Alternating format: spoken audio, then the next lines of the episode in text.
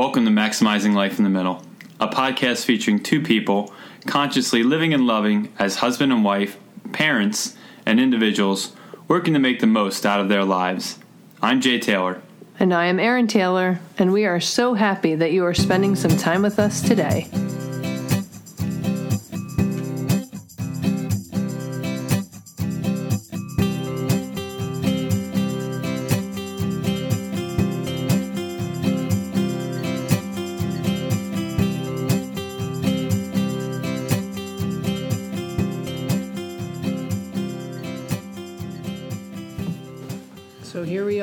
Episode 27. And today, when we are recording this, it is March 8th, which is our daughter Sydney's 17th birthday. And the 17th year, we have not been able to celebrate it with her, except in a uh, metaphorical sort of a way, I guess. She is our daughter who died of a heart defect when she was 24 days old. And pretty much, I would say, changed our lives. Yeah, that's one way of saying it, I'm sure. Um, so we spent 12 years. Mm-hmm. So we, for 12 years, we ran a foundation, um, which I guess, you know, it's funny. It's like, uh, if we, if we, you can certainly segment your life in kind of very interesting ways.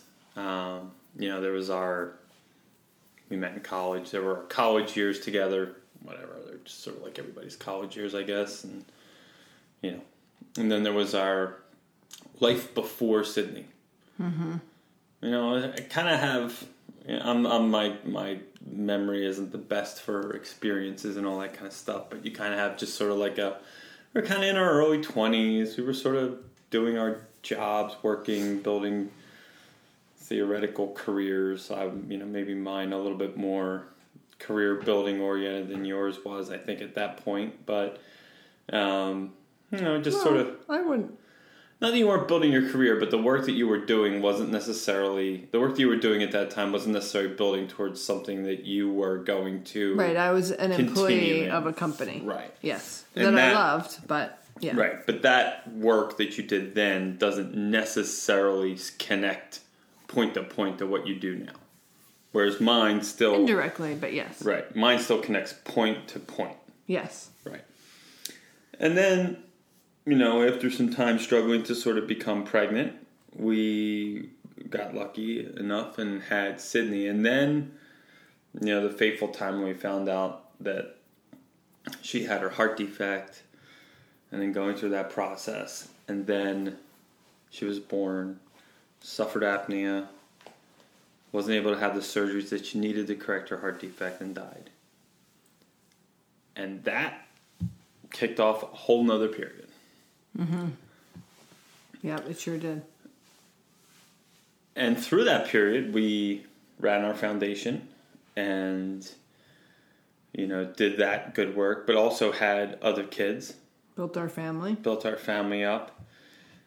And then we hit the point five years ago, just about five years ago, where we made the decision, and at the time, kind of a, a difficult one, one that we struggled to, to sort of rationalize or understand in our own minds, to let that effort go and focus on you know at the time the focus on the kids who are here. Mm-hmm. And that to me is almost the beginning of the life that is the subject of this podcast That's interesting. And in a way, I agree with you. And in a way, um, well, yeah, I, I guess I 100% agree with you because I at first was thinking I don't agree with you necessarily, but I, I actually do because when we were running the foundation and having our kids. When our son was born that first year, and we had the big golf tournament fundraiser, and he was a baby, your mom and my mom and my dad um, were here to take care of him. So all the hours I needed to put in to get everything done those last two weeks, they were playing with him, putting him to bed, feeding him, hanging out with him, whatever, walking around the block, whatever needed to be done, they were there to help. Right. And then the next year, same thing. And then my mom died, and then we had your mom and my dad. But then Faith came along. And so then we had two kids, and it was a little more challenging. And then my dad, well, my dad was still alive when Brady was born, but not highly functional uh, because he ended up dying of vascular dementia, which is kind of like Alzheimer's. So he was not very functional at the end, but it was very hard to have a declining parent and three little kids and run a foundation and work part time and be a mom and everything and everything and everything. And so the idea of maximizing life in the middle, I felt like our lives were, or at least my life was maxed out and not in a good way because it was extremely stressful. And we weren't in the middle. Like it's interesting that so it's five years ago. Well, when he was born, I was 35, so I guess that's a little prior to middle age. Yeah, I mean, I, I think that uh, numerical definitions, you know, certainly change over time, but, you know, 40, you know, 40 is the new 30, 60 is the new 40, whatever they Yeah. say, all this crazy But that's like that theoretical Yeah. middle age. But 40 is middle age. Or your 40s. Your 40s. sure. And five years ago, we were 40. oh, so we stopped it right about when, We stopped it literally right at midlife. almost at the Quote, point unquote, at which midlife. Yeah, you're quote unquote midlife. We stopped doing that, I never made that connection. Huh. and further, you partially because you're.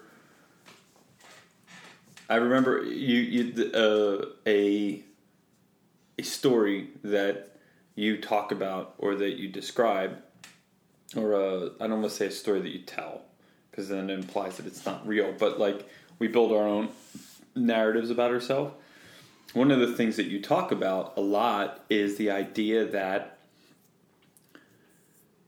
at one point you thought about as soon as the kids got older and they were kind of in school full time and you had time to to sort of now devote to yourself at that point you were going to really focus on the foundation Well, and in, running it in the with- early years of it, yes. with time that didn't really exist for you before.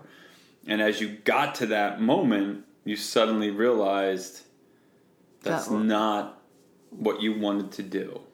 And that what you wanted to do was what you do now Right. was parent coaching, was helping make the world a better place, was, you know, trying to see about how you can work to improve things for kids, Right. all those kinds of things, which are very different from the kind of activities that are required to run a charitable foundation, which also Did Help. good stuff. Improve the world and help the lives of kids living with heart defects and all those kinds of things. But it's just very, very different stuff. Yes, and, so- it's not the best use of my talents and my strengths and things like that. And also, um, I just wanted to stick in here a little plug for, um, you know, the good that we did through the foundation. We have. We have a bunch of kids that we supported through uh, heart kids who we supported through college. Uh, one of them is married and building her life with her new husband. Married, right?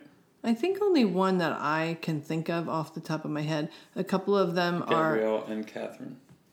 Oh yeah, so yeah, At least two. so two Probably of them are more. married. I forgot about yeah, and then one of them just had a baby. Mm-hmm. She's the oldest HLHS survivor to ever have a baby, so that's like a huge thing because kids with Sydney's heart defect, it wasn't even well, for years live. ago, they didn't even live long enough to have a baby. But then, whether they, their heart was strong enough to have a baby was was in question. And so, this young woman um, defied the odds yet again and had a baby, which is really really cool. And so, um, it's been really fun to be connected to these these heart kids, as we call them. Uh, one of them is a lawyer, uh, like all different kinds of things, teacher. So it's been really fun to be connected to them and watch them grow and become adults and build their own lives. And it's such a privilege. One went to West Point, Yes, one went to West Point, so and we've only lost one of them in in all the years. I mean, it's been 17 years since we started the foundation and started helping kids, and only one of them has died from her heart defect. right. So, so in many respects, the way that we look at things, we had the time that we were doing all that work, and then when we made the difficult decision that we were going to not do the foundation anymore, the focus became additional activities that filled in the margins. For you, it was your work as a parent coach and the businesses that you started in that regard. And for me, in and around that same time that that foundation work sort of came to an end was when I started the serious work of uh, becoming a comic book artist and becoming a self-publisher of comics and all the things that that entails. So really, there was you know those other time frames, and then there was the time of um, I'll say the time of Sydney's legacy, her direct legacy maybe, and then now after we decided to, you know, we would never have done this podcast. This podcast would never have been a part of what we did if uh, somebody needs to come in. Yeah, our pup, our Uh, assistant, our puppy? podcast assistant. He's not looking much like a puppy right now. He's looking like a pretty old man. yeah, he's limping around with a bad leg. Anyway, so and then as this podcast never would have occurred if we were still very much involved in the quote unquote direct legacy of Sydney. So that when that that time ended, that's when we really entered this phase of life in the middle and the efforts to maximize it and to stuff it full of Yeah, I never thought of that. all That's these really various things. Um, you know, so and we have you know various things that we still do in honor of her memory. Like today, we will all of our family members will come to our house and we will release balloons in honor of her birthday, and then uh, you know April first of this year we'll have uh, a little bit more somber a uh, day in some regards, and that, that's the day that she died. And But oddly enough, April 1st this year is Easter, so that's interesting. ah, right, So, it won't be so somber.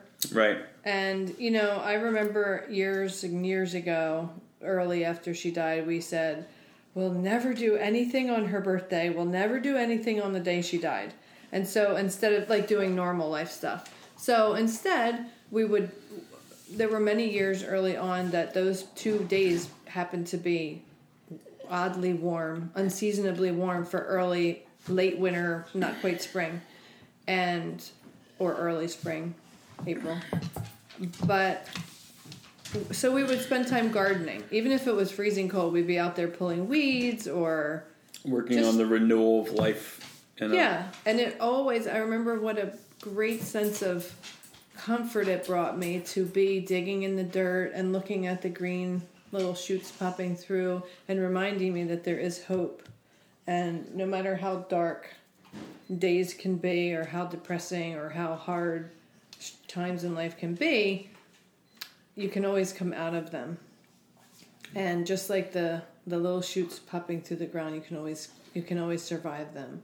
And so that's how we spent our times. But I remember I remember the year that that changed and that I said we can actually start being just living our life and not putting them on hold for those two days.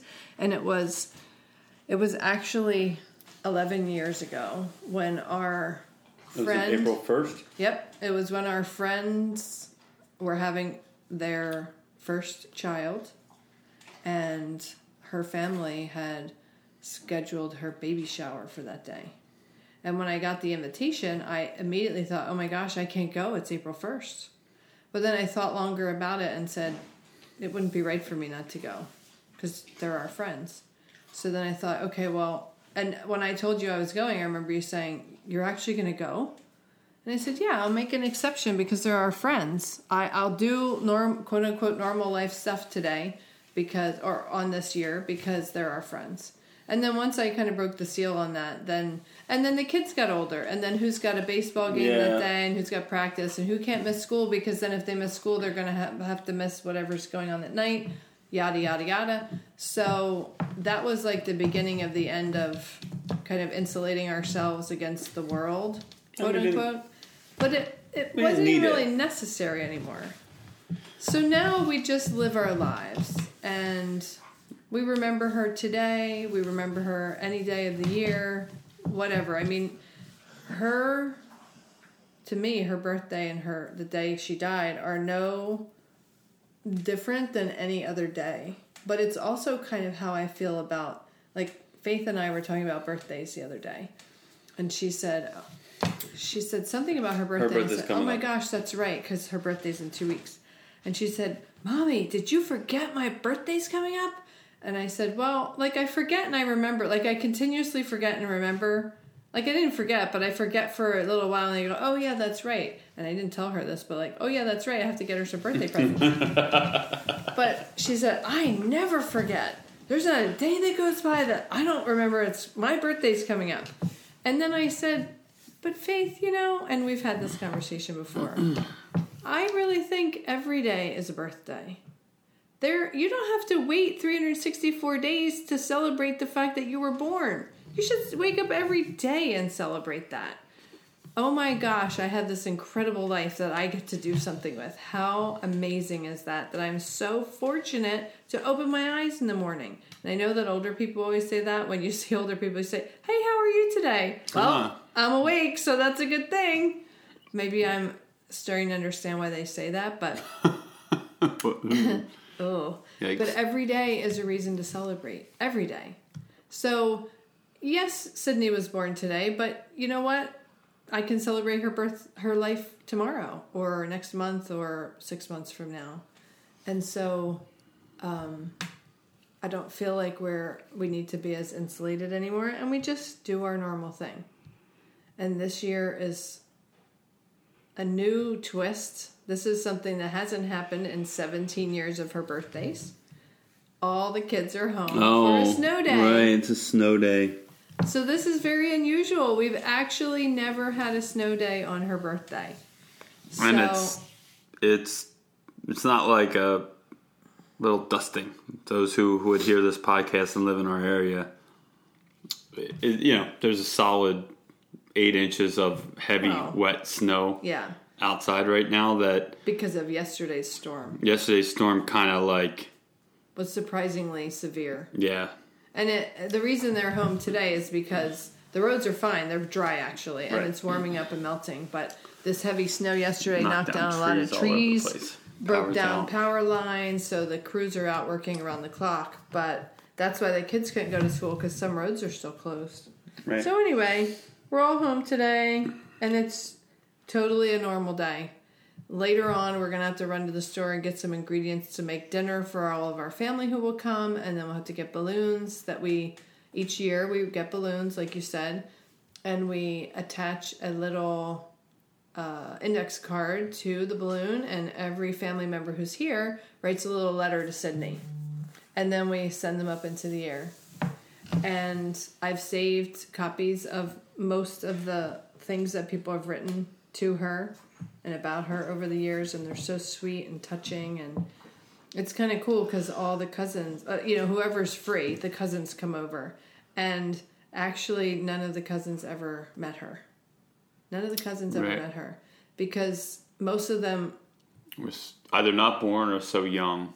and when she was in the hospital Couldn't. you couldn't bring kids into the into the room. All you could do is lift them up so they could peek through the little win- the glass window on the door of the CCU so they could peek through and see like the bed that she laid in but they never actually got to meet her. But yet they still come over here every day every year and remember her and celebrate her life. And it's it's really kind of cool. So that's interesting. But i had a question for you. We didn't Uh oh. discuss this prior to Oh no. our podcast this morning. But i didn't even have the question until you said it. So it spurred spurred it on for me. So you were talking about the foundation being like a direct legacy from her life right? Right because we helped people in her name. Yeah. what would you say is the indirect legacy of her life for you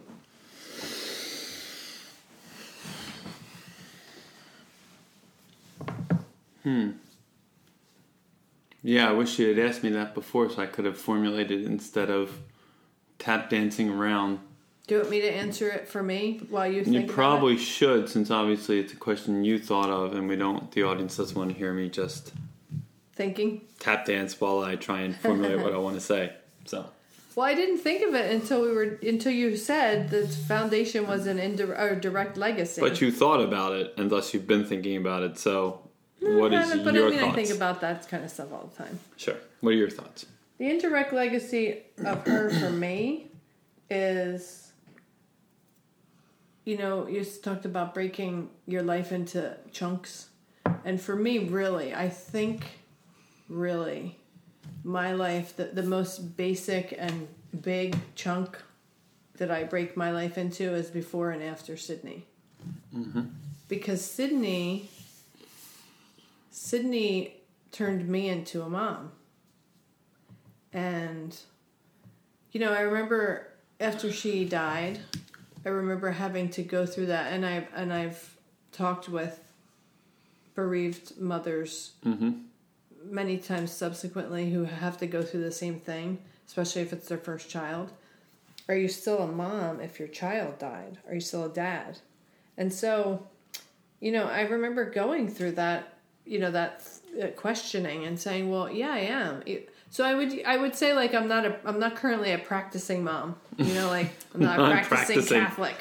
I'm not Yeah. a practicing mom, but I still was a mom. You're an agnostic mom. Yeah. So I didn't have the rituals, the daily mom rituals of changing diapers and whatever, blah blah blah. But I would say I had a far more difficult role of a mom than a practicing mom, because I had to figure point. out. Yeah, I had to figure out how you can be a mom when you when your child isn't with you, and Right. that is like a. I'm sure everybody be crying when they're listening to this podcast, but that's a a challenge of superhuman level, I would say. And so, um, yeah, so I finally worked my way through that question and came up with an answer that I could live with. And then we were blessed with Noah and then Faith and Sydney and um, Faith and Sydney or Faith and Brady. I mean Brady? Faith and Brady. Poor Gosh, Brady. They're all getting lumped in together. Yes, Faith and Brady. So we have our three uh, heart healthy kids because you know, as soon as we knew they were coming, we were right in the cardiologist's office going, check him out, check her out. We got to make sure. So they were checked before and after birth, clean bill of health, everything is good, and all is well. So thank God for that. But so my life really is at the most basic level. It it really is just before Sydney and after Sydney, and um,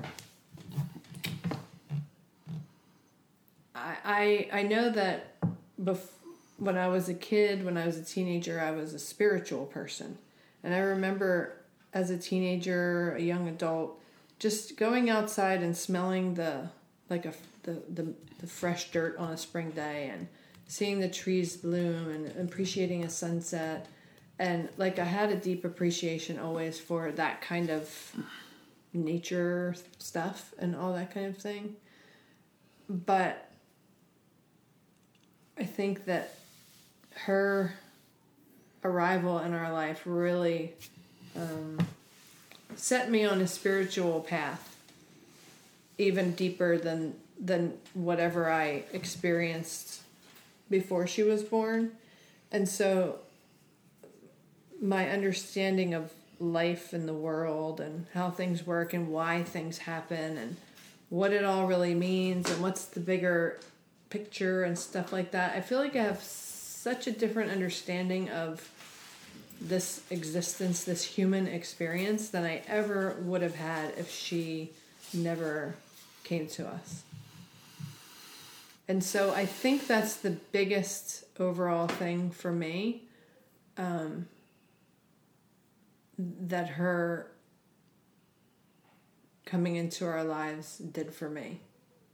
And I remember one of our friends said, one of our friends who came to visit her at the hospital for the 23 days she was there said to me afterwards, Wow, I, I feel like I was in the presence of an angel. When I was standing next to her, she didn't even feel human to me. She felt like an angel. And I think I've always felt like that about her. She was different than just a quote unquote regular human. And I don't think it's just because she was here a short time. But, you know, people will say, oh my gosh, you know, they find out that she died. Oh, I'm so sorry. I, am so sad. I'm so sorry. Oh my gosh, how did you do it? How did you survive? And when you're in that situation, you don't have much of a choice but to survive. right. I mean, it's not like you go, oh yeah, I'm just going to survive. The only other choice is to end your own life, and that's not going to solve anything. So you really don't even have a choice. So for for people to say, "Oh my gosh, you're so strong," well, you actually don't really have much of another choice.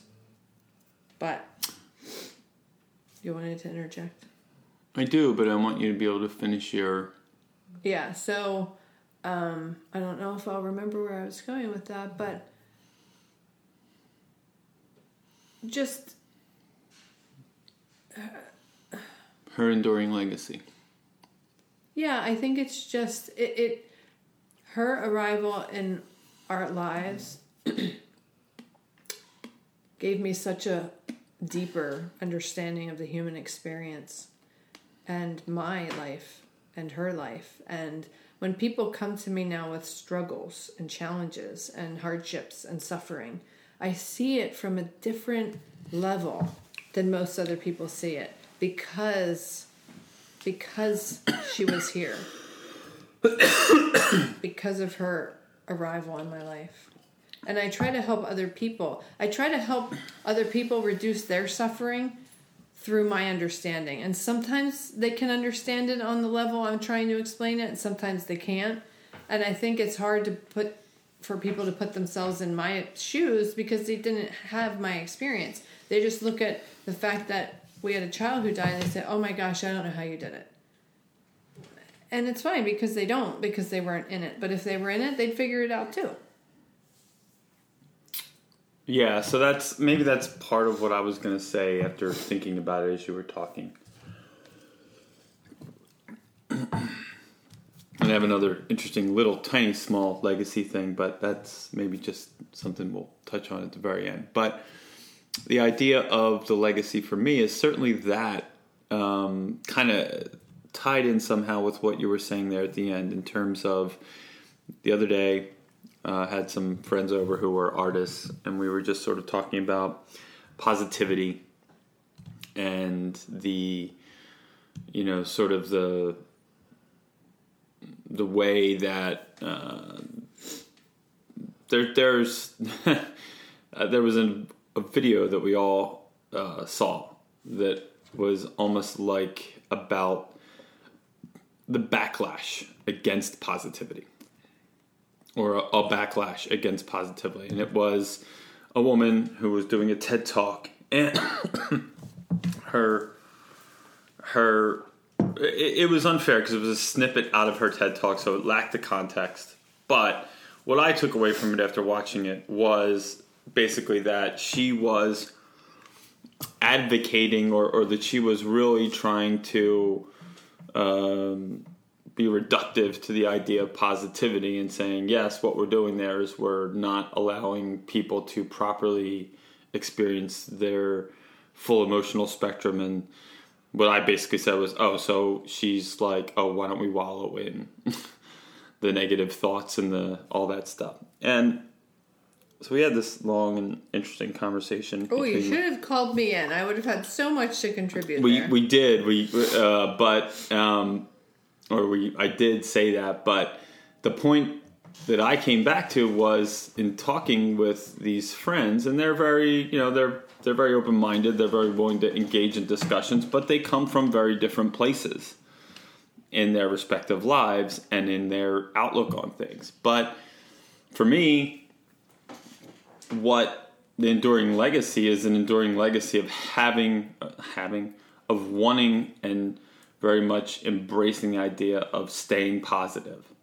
Because in many respects you know you talk about how oh i can't believe how would you make it through? That was how i made it through. The way i Staying made it positive? through was to dwell that doesn't sound right to dwell on the positive right? But to was to embrace hold on to it like a life preserver. hold on to positivity hold on to the sun also rises and that you know Yes. sunny days are coming down the road even if right now it's raining and that yes there's you know there's still good things that are going to happen and when our son was born right that was you know a great thing and i remember even more than his birth like his first birthday was like a mental milestone in my own head of like all right we got him to one years old yes Blue ribbon time. yeah like there's a step um, but and and it's kind of twisted humor. I'm sure people will appreciate that it's a little bit twisted that Yeah, we can like- laugh about that, but right it is true. and and you know like when people talk to me about they want to you know oh this happened and you know oh well what about you know this and that and the other and i just kind of come back to well i don't know. I'm gonna play the this is talk about twisted humor. I've said this to people i'm gonna play the dead kid trump card. Oh boy. which you know again really like maybe a sick mind but basically like well okay so you've got this bad thing that happened and or that's going on that's kind of got you down or got you you know unhappy but uh, you know i got that going on in the background of me but yet i'm still sitting here trying to look at things and take the very positive viewpoint of them so that's you know and is that a great way to treat it. I don't know, but it's the way I treat it. It's the way I think about it. It's how I, um, because you know the alternative is to descend into the potential depths for martyrdom or oh, what was me or oh, I could be so. You know, I mean, well, that doesn't help anyone. That doesn't Doesn't help you. doesn't help me. It doesn't help her. Right? It doesn't. It doesn't. It's not of lasting value. Right? There. There are people who we know and who we've met who lost themselves in that grief, and their mm-hmm. journey was their journey. But that's what. That's what we sort of took away from it. People who got, who fell into that, and then that became their defining Their- thing. Identity. Right. We went to a, a we went to a a grief support group. we went to a grief support group, but then we also did we went to like a national compassionate friends conference in that first year, if you remember. Mm-hmm. Mm-hmm. And while those people were really understanding and and It's a fabulous. I've referred many people, Yeah. sadly, to that organization. but You didn't feel. I remember you saying you didn't feel like you totally belonged there. there were people we met there who for me seemed like this happened to them It was their defining moment. and then it, it, it it's a defining moment for everyone, I think. But they got trapped there, and they got stuck in amber, like a fly in amber. Well, And, I uh, I don't want to. I know where you're disparage going. them. No, but some people have a defining moment, whether they lose their child or whether they Lose a limb, Uh, are uh, uh, you know lose a loved one to gun violence or something and it, it is a defining moment for them and it becomes they become a crusader because they're trying to do something to either help people who experience the same thing or change something so that other people don't have to experience it whatever like that. So there are people who use that as a defining moment and and try to affect positive change out of that experience. And there are people who don't. And and I think it's interesting that you said some people this happens and they lose themselves. And I would say Sydney's death helped me to find myself. I don't think I was lost, but it, it definitely helped me to find the core of who I am. And I'm, I'm going to agree too that she did the same thing for me, though I think for me, for you, it was very much this idea of I'm a mom. And even though she's not here, it's still you know, I'm still a mom no matter what. For me, it was much later on.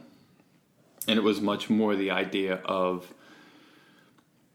you know, it's an old saw of somebody like, you know, using somebody else who died at some unfortunate or too early time frame to galvanize them to do what they really wanted or what they loved and put aside the silliness of you know the trappings of a material life and the, the oh god I gotta do this and I gotta do that and all that, you know and so the it took certainly a long time in that regard but certainly one of the things that when we made this decision five years ago and that you were going to do that thing and at the same time i kind of embraced this idea of okay i'm going to pursue this comic book thing in whatever role it takes and however it goes. Certainly, an element of that. I w- I wouldn't have done that. I hadn't done it at 22 or 25 or 27 or 30 or any of those ages before then, right? All, all the way up, leading up through that period of time until we got to that point. and I said, you know what? Why wouldn't I not? In the in the absence of this other thing that we were doing, that was like our you know, there's always been volleyball in my life. There's always been my work in my life, and then our family. But then, like you know, the other big thing, the extracurricular that was there was the foundation, the foundation and the golf tournament, the casino nights, and mm-hmm. One event ended, and you had to immediately start thinking mm-hmm. about what oh, was yeah. the next event on the horizon. And when that's and what gone, needed to be done, yeah. And we said, okay, it served its purpose and its time but what should fill that up? Well, of course, what should fill that up is what fills you up is what you want to do, is what you need to do, is what will is what calls to you, and so that you know led to that. So, and then anyway, some other tiny little funny little point that I mentioned to you on a walk the other day about her legacy is I did have a very interesting uh, thought process the other day about a new comic story that I am kind of working through the the basics of that has uh, a little tie back to uh, her life and the time that she spent here, especially um, the last day or so of her life. So we'll see where that goes. Not going to spend too much time on it right now, but an interesting further little legacy. So. So I'm sure we could talk about this for like 16 more hours, but I think probably. The audience what, is like, oh, please stop. Should we put a disclaimer in the front? You might need tissues for this one. Well, I don't think it's that sad. Well, I don't think we're that sad. Who knows how sad, but... other people are going to feel about it? But I think uh, I'm going to go back on my soapbox here. I've been on this soapbox for 17 years. Why should I stop now? Right? The thing, the message I want to leave all of our listeners with is to treasure your life, treasure your loved ones, honor this time that you have on this planet, and do something really special. Use your talents, use your gifts, follow your passion, your dream, do it. Whether it's something you do as a career or something you do as a hobby or something you do just to make the world a little bit sunnier, just do it. This world needs all of us to contribute what we're here to contribute. So if you know what it is, go do more of it. If you don't know what it is, go figure it out. But be kind to yourself, be kind to others. And if you do that, the more people that are doing that, the more I feel like Sydney's life was not for nothing. I know it wasn't for nothing, but the more people can take that inspiration and go and live their best possible life, the happier it makes me because then I know that her life has deep meaning and the ripple effect of her just continues to spread out to other people to make the world a better place. Nice. All right, with that, we'll wrap up. We will put a disclaimer after that at the beginning of the episode, and we will talk to you guys next time.